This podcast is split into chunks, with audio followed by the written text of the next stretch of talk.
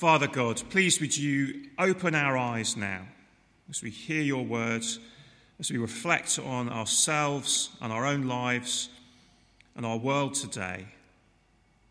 Please help us to see clearly and to see what it means to live for Jesus in the light of what we read here, to trust in Him,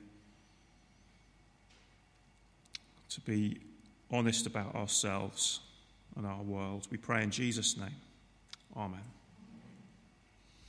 So, all this talk of sin and wrath and judgment that we've heard so far in Romans, where is the love? What about forgiveness? Does it all have to be so negative? Maybe you, have begun to wonder that as, we, as we've heard, and we, we've heard this repeated message over, I think, the last four weeks now, as we've been looking at, at, at um, the early chapters of Romans. There will be a day when God judges the world, and each human being stands naturally guilty, condemned. It doesn't matter who you are, the most notorious dictator or murderer or worse, or the most upright religious lawkeeper you can find. All are guilty before God. And it's not an easy message to hear, and it's not an easy message to speak about. And it's not unusual to hear the uh, kind of objection which goes, well, surely we should be a bit more positive about God. Isn't, it? Isn't Christianity meant to be good news? It sounds like you want to scare people into God's kingdom rather than woo them. I wonder if you've heard that kind of objection, or maybe you might even feel it yourself. Well, to understand the answer to these questions, we need to get inside the logic of Paul's argument in these chapters, and particularly in this final part of the opening section of this, of this letter, where he's majored on sin and judgment.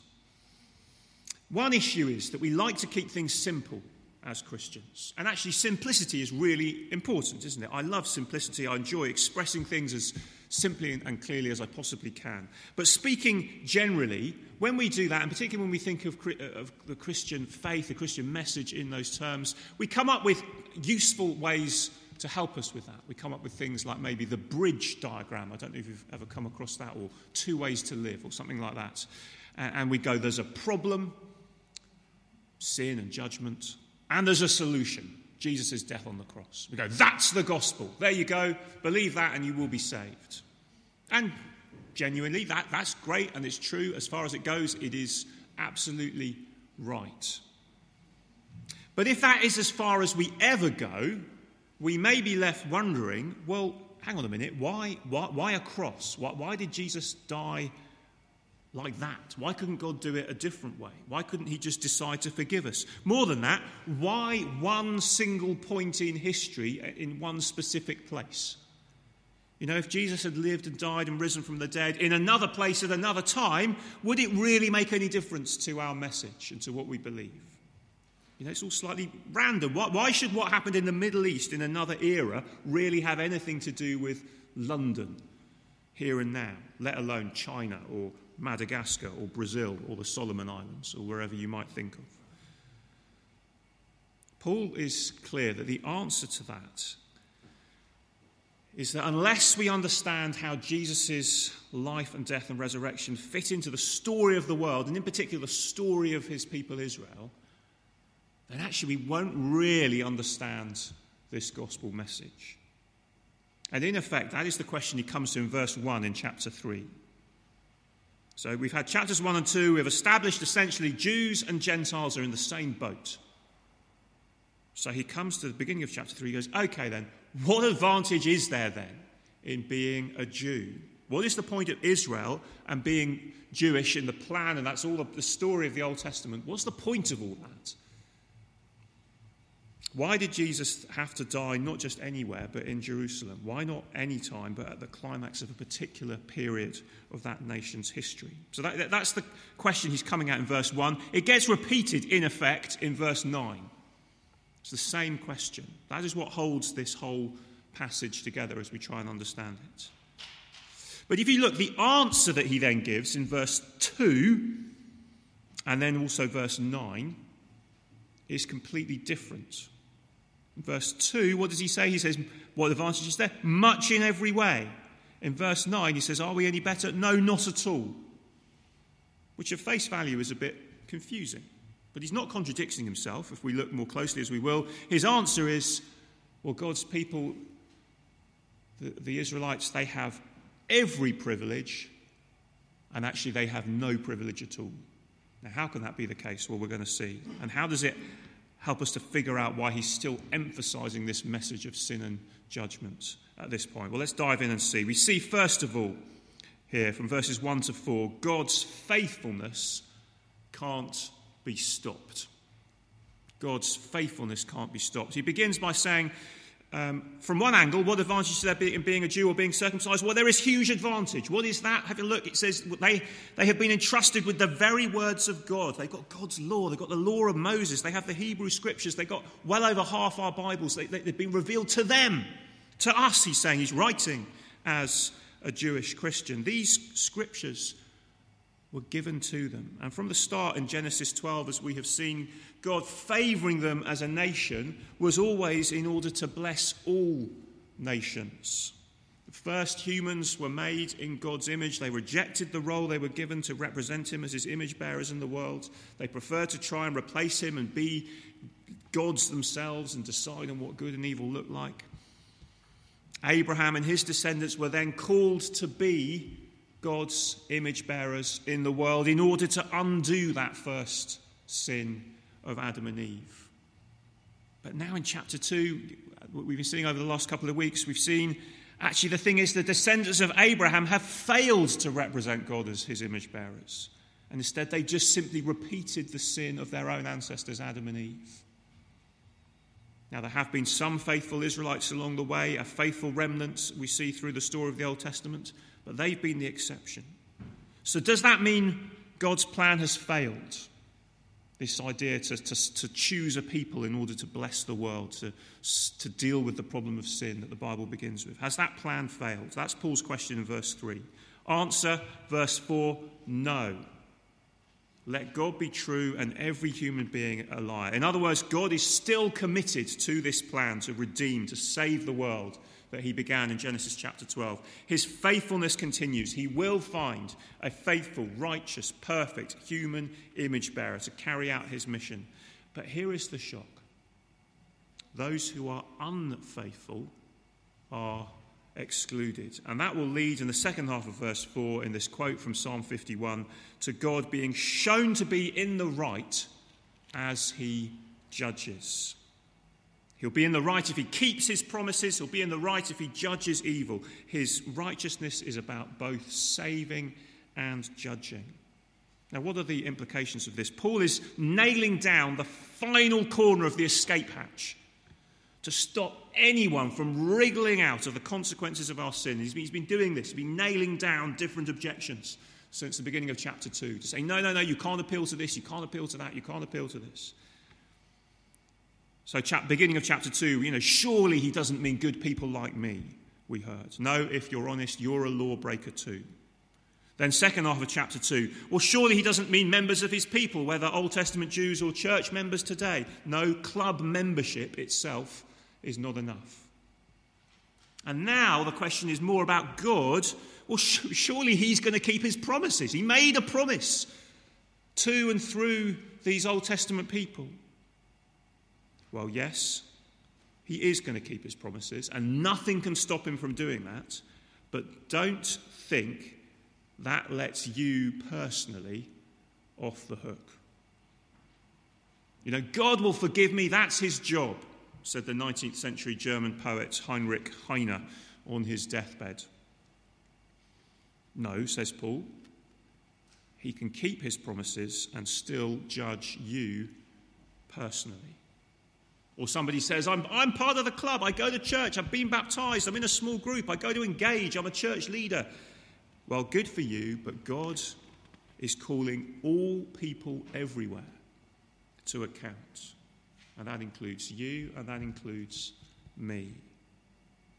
One sure way to diagnose this kind of complacency that thinks this you know, is chiefly about other people and not me is to look for where there is disunity among God's people.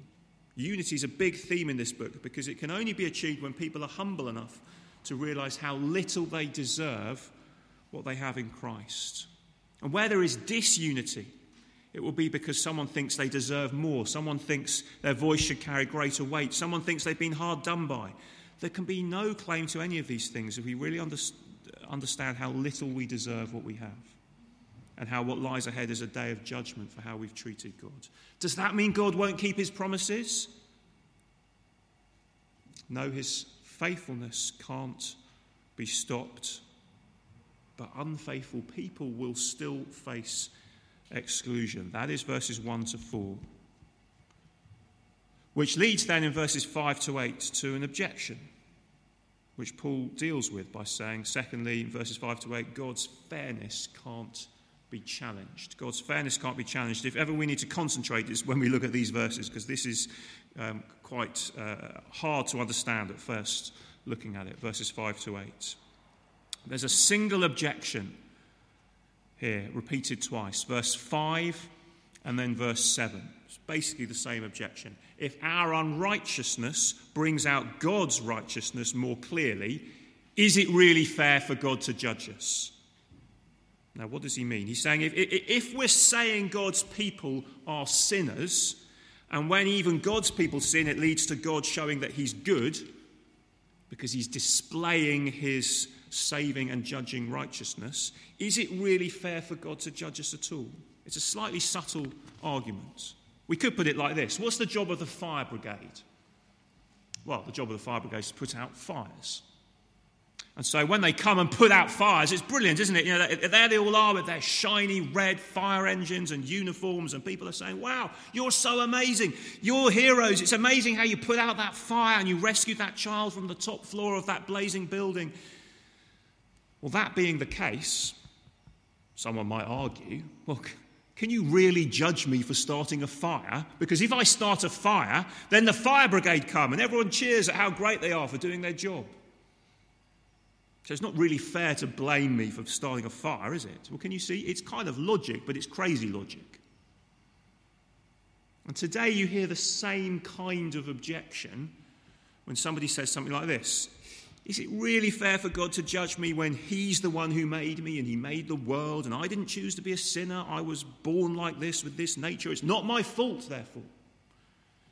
And more than that, if it's such good news that God is going to judge the world and end evil and we ought to be cheering for that, is it really fair to call my sin evil at all? Because it's my sin that leads him to doing that judgment that everyone thinks is great. You see, it's, a slightly twisted logic. But it's not that far off all the various ways that we try and say God is just not fair in the way that he does things. And I think if we're honest, we do say things like that, and we meet people who we're talking to who think that. Now, this is, as I said, is quite condensed argument, verses 5 to 8 particularly. And really, actually, Paul does this a bit in Romans. He has little trailers for what he's going to go into in more detail later. And he's going to come to, back to these questions uh, in chapters 9 to 11 in particular. So we need to kind of wait for that in, in some ways. But here, in his answer to this objection, here is just briefly at the end of verse 6. He's saying, No, look, this is crazy because if it was so, how could God judge the world at all? What does he mean? Well, you see, most people will agree that it's good. It's, you know, if there is a God, it is a good thing that he might judge the world, at least in part. Don't we? Isn't that right? You know, we, we want to hear that there will be justice against obvious evil that we see around us in the world. We need to know that a serial abuser whose crimes are only discovered after their death, maybe, will face a day of reckoning for their crimes. We, we, we want to know that, and much else besides. We need to know God is going to judge the world and put things right. But Paul is saying, well, you can't have it both ways. If it's right for God to judge the obvious evildoer, it has to be right for him to judge you too. See, the Bible is clear. Yes, God made us. Yes, we have inherited the sinful nature of our first parents and Adam and Eve, but our sin is still our own personal responsibility. It is entirely fair for God to judge us and hold us to account. We can't wriggle out of that by claiming we're doing him a favour by starting the fire so he can show off his firefighting. Do you see?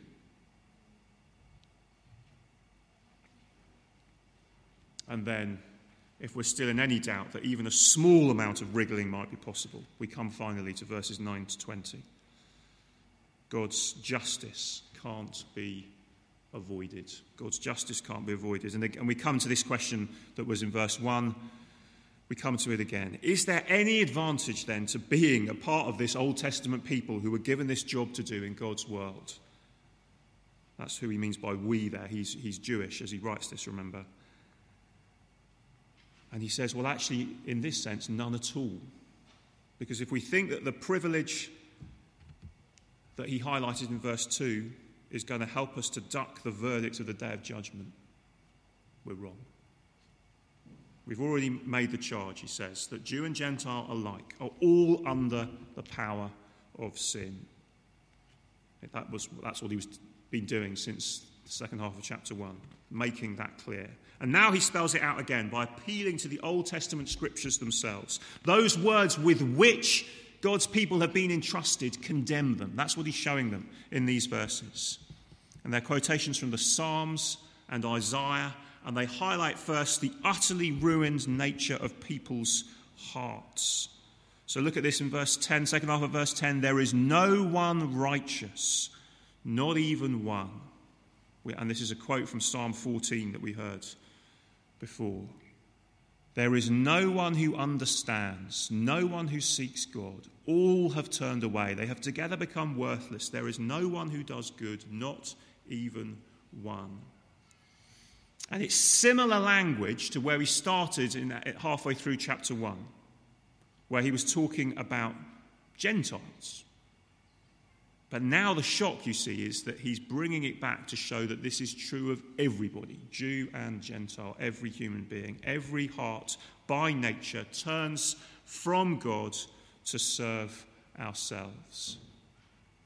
And we heard the source of this uh, quote in Psalm 14 the word worthless is the same as the word corrupt or depraved. And from these verses and others, we get the concept of what is sometimes called total depravity. Now, you might wonder what is meant by that. It's not that every human being is as bad as they could possibly be, but that every part of us is spoilt and broken and ruined by sin. Our minds, our hearts, our emotions, our intellects, our desires, our wills, our affections, all are broken by sin. And this plays into that question that we started off with. You see, does it all have to be so negative? You know, is it even true to, to say this about human beings? You know, because surely human beings sometimes are good and true and, and noble and self sacrificial and think of others. And we don't always do the worst we could. And we produce the most beautiful art and music and so on. And the point is yes, we, God's image in us is not so broken that no image of his beauty and creativity and goodness in us remains, but it is broken and it is spoilt, and our righteous deeds are as filthy rags, as Isaiah puts it. Our virtues are vices. And that's because of what's going on in our hearts, even as we outwardly do good. Because we can do outward good for selfish reasons, can't we? We can serve others while serving ourselves. Isn't that, isn't that true? You know, how much of social media, for example, has the outward appearance of serving others in various ways, but the inward aim of making ourselves look good? How much of our desire to, to serve others, to care for others, in ways that the world would applaud and thank us for, but how much of that is done at some level out of a desire to get praise or recognition or reward? But surely, though, we might still say some sin is worse than others. You know, you're not, with this idea of total depravity that we, we, we see from here, you're not saying every sinner is just as bad as the next one, are you? Well, in one sense, it's true. Abuse or murder, for example, are worse than, you know, shouting at your sister or something. But at the beginning of chapter 2, we saw it is still appropriate to call out sin in others. But that doesn't stop us being guilty ourselves. And we need to know that, actually, don't we? We need to know that the fact that we are all guilty and the fact that, we are all, that this total depravity is true of every single human being, that doesn't stop us from saying, no, that sin that we see over there is dreadful. So when we hear the tragic story of Sarah Everard in the news and other stories of women feeling unsafe, it's okay to say that is outrageous. It shouldn't be happening. And it's doubly outrageous if people in positions of trust are, are, involved in these crimes. But we do that from a position of understanding that we face judgment as sinners too. We may not be murderers, but our hearts have turned away from God, and we do not seek Him. And as further evidence of this, Paul then turns to tongues and speech verses 13 and 14. Do you see that? Their throats are open graves, their tongues practice deceit, the poison of vipers is on their lips, their mouths are full of cursing and bitterness. And we know this, don't we? We know that words alone can utterly ruin relationships. And again, this week, think of Harry and Meghan. You know, you don't have to take sides between them and the royal family to understand words can be utterly destructive. And those words can then lead us, verses 15 to 18, to paths of war and not peace. Now, what does our culture say? Our culture says, just be yourself. Isn't that the sort of watchword of phrase that, that people want to say. Just be yourself. The most important thing is to be yourself. Now, Paul is saying that is exactly the problem. When we are ourselves, this is where evil comes from. And the upshot is that we arrive in the courtroom in verses 19 and 20, charged with sin, facing a guilty verdict, totally exposed, and with no possible defense. Do you ever have those dreams, those, nightmares of being utterly humiliated in, some way in front of others? You know, there's that traditional dream of discovering you're not wearing any clothes. Maybe we won't go any further on that. But there's the dream of sitting down to do an exam. Have you had that dream? I was talking to my dad. He's 71.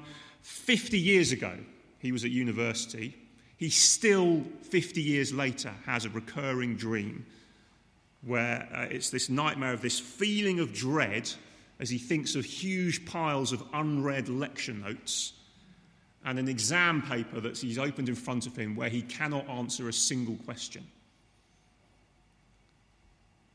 And even preachers have nightmares of standing up and standing here and only then realizing there has been no preparation there are no words to say, and you feel utterly exposed. Now, I'm sure we all have different versions of that kind of fear, but multiply that feeling a hundred times over, and we only have a small sense of how it will feel to be exposed before a holy God with no defense in the face of our sin. On that day, knowing God's word, having his law, won't help anyone, says Paul, verse 19. And if God's people will be convicted by their inability to keep the law, so certainly will the rest of the world. Every mouth then will be silenced, and the whole world hold accountable to God the works of the law, which means just doing what the law requires. That will not help us then, verse 20. For us, that means appealing to, you know, all the, the, the good things that we think we've done. I've been to church, I've ticked the religious boxes. Won't make any difference. All that God's law and his word will do then is serve to convict us and show up our guilt. You know, oh, you know the Ten Commandments, do you? Oh, that's great. So, so you've always worshipped God and no one else, have you? you, you you've not lived for the idols of wealth and prosperity and comfort and health and happiness. You, have not misused God's name. You, you've remembered the Sabbath by trusting God enough to rest as well as work. You, you, you've honoured your father and mother in all circumstances, without exception. You, you've not murdered anyone, even in your heart in anger. You've not committed adultery, even in your heart in lust towards someone you're not married to. You've not stolen. You've not lied. You've not longed for something or someone that does not belong to you. Really? You can say that? Because that is what God's law requires, isn't it? And like a mirror, it's very effective at showing us what the problem is, but it has no power to do anything about it. So he says, through the law, we become conscious of sin. And that means whoever we are, whatever our background, whatever our privilege, whatever our status in society, whatever our job, however other people think of us and speak of us, however much we volunteer and serve and seek to help others, there is only one possible verdict guilty as charged. Well, where does that leave us then? The question that remains is this How can God actually do both of these things that Paul talks about in these verses? How can he be both faithful to his promises and completely just in judgment?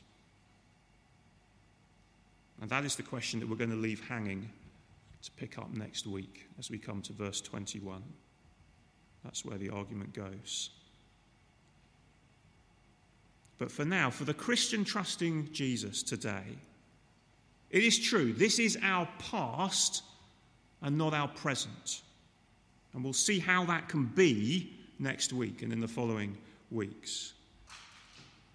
But for now, as we sit inside this tight argument that Paul has made, what we need to do is we need to feel its force, which is to realize all possible escape hatches are nailed down securely. There is no way out of this mess that we find ourselves in, no way at all other than through Jesus. That is why he had to die. So, what that means is if we find ourselves ever feeling a little bit apathetic about what Jesus has done, there's a good chance we simply haven't listened to what Paul is saying in chapters 2 and 3. See, this is why he's majored on sin and judgment. This is why sin and judgment need to be in the message, the gospel message that we share, just as they are in Paul's gospel message that he shares. Not because we just want to, you know, we enjoy making ourselves feel bad, but because we know there's a Saviour and we want to see how great he is.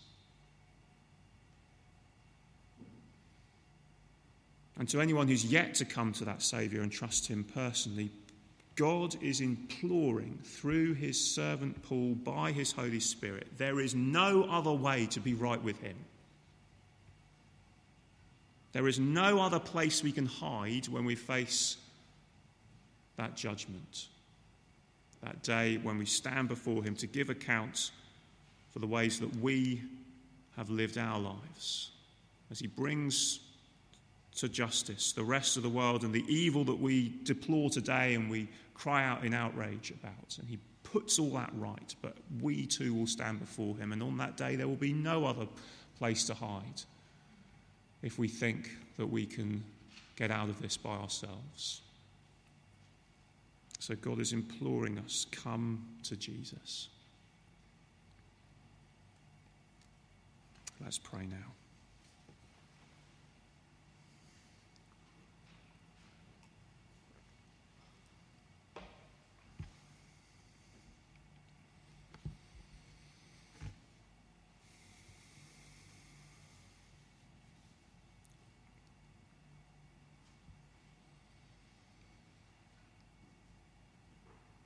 Father, we, we praise you that you are faithful, that what you say is true, that we can believe you and trust you.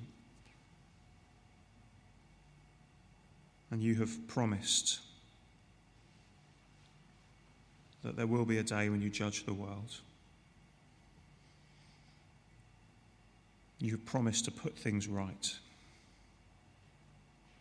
in this world that you have made that has turned its back on you.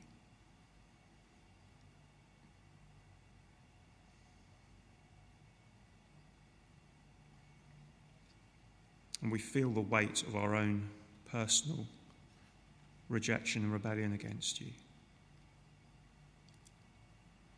And that verdict of guilty.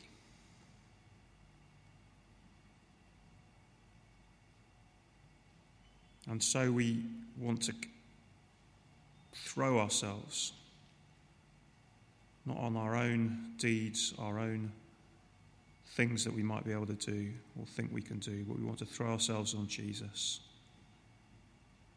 knowing that He has died and risen, knowing that He did that for us,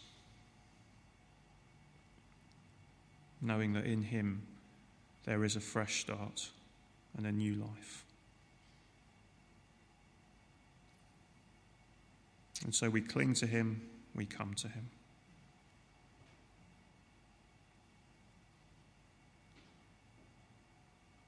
We pray in Jesus' name. Amen.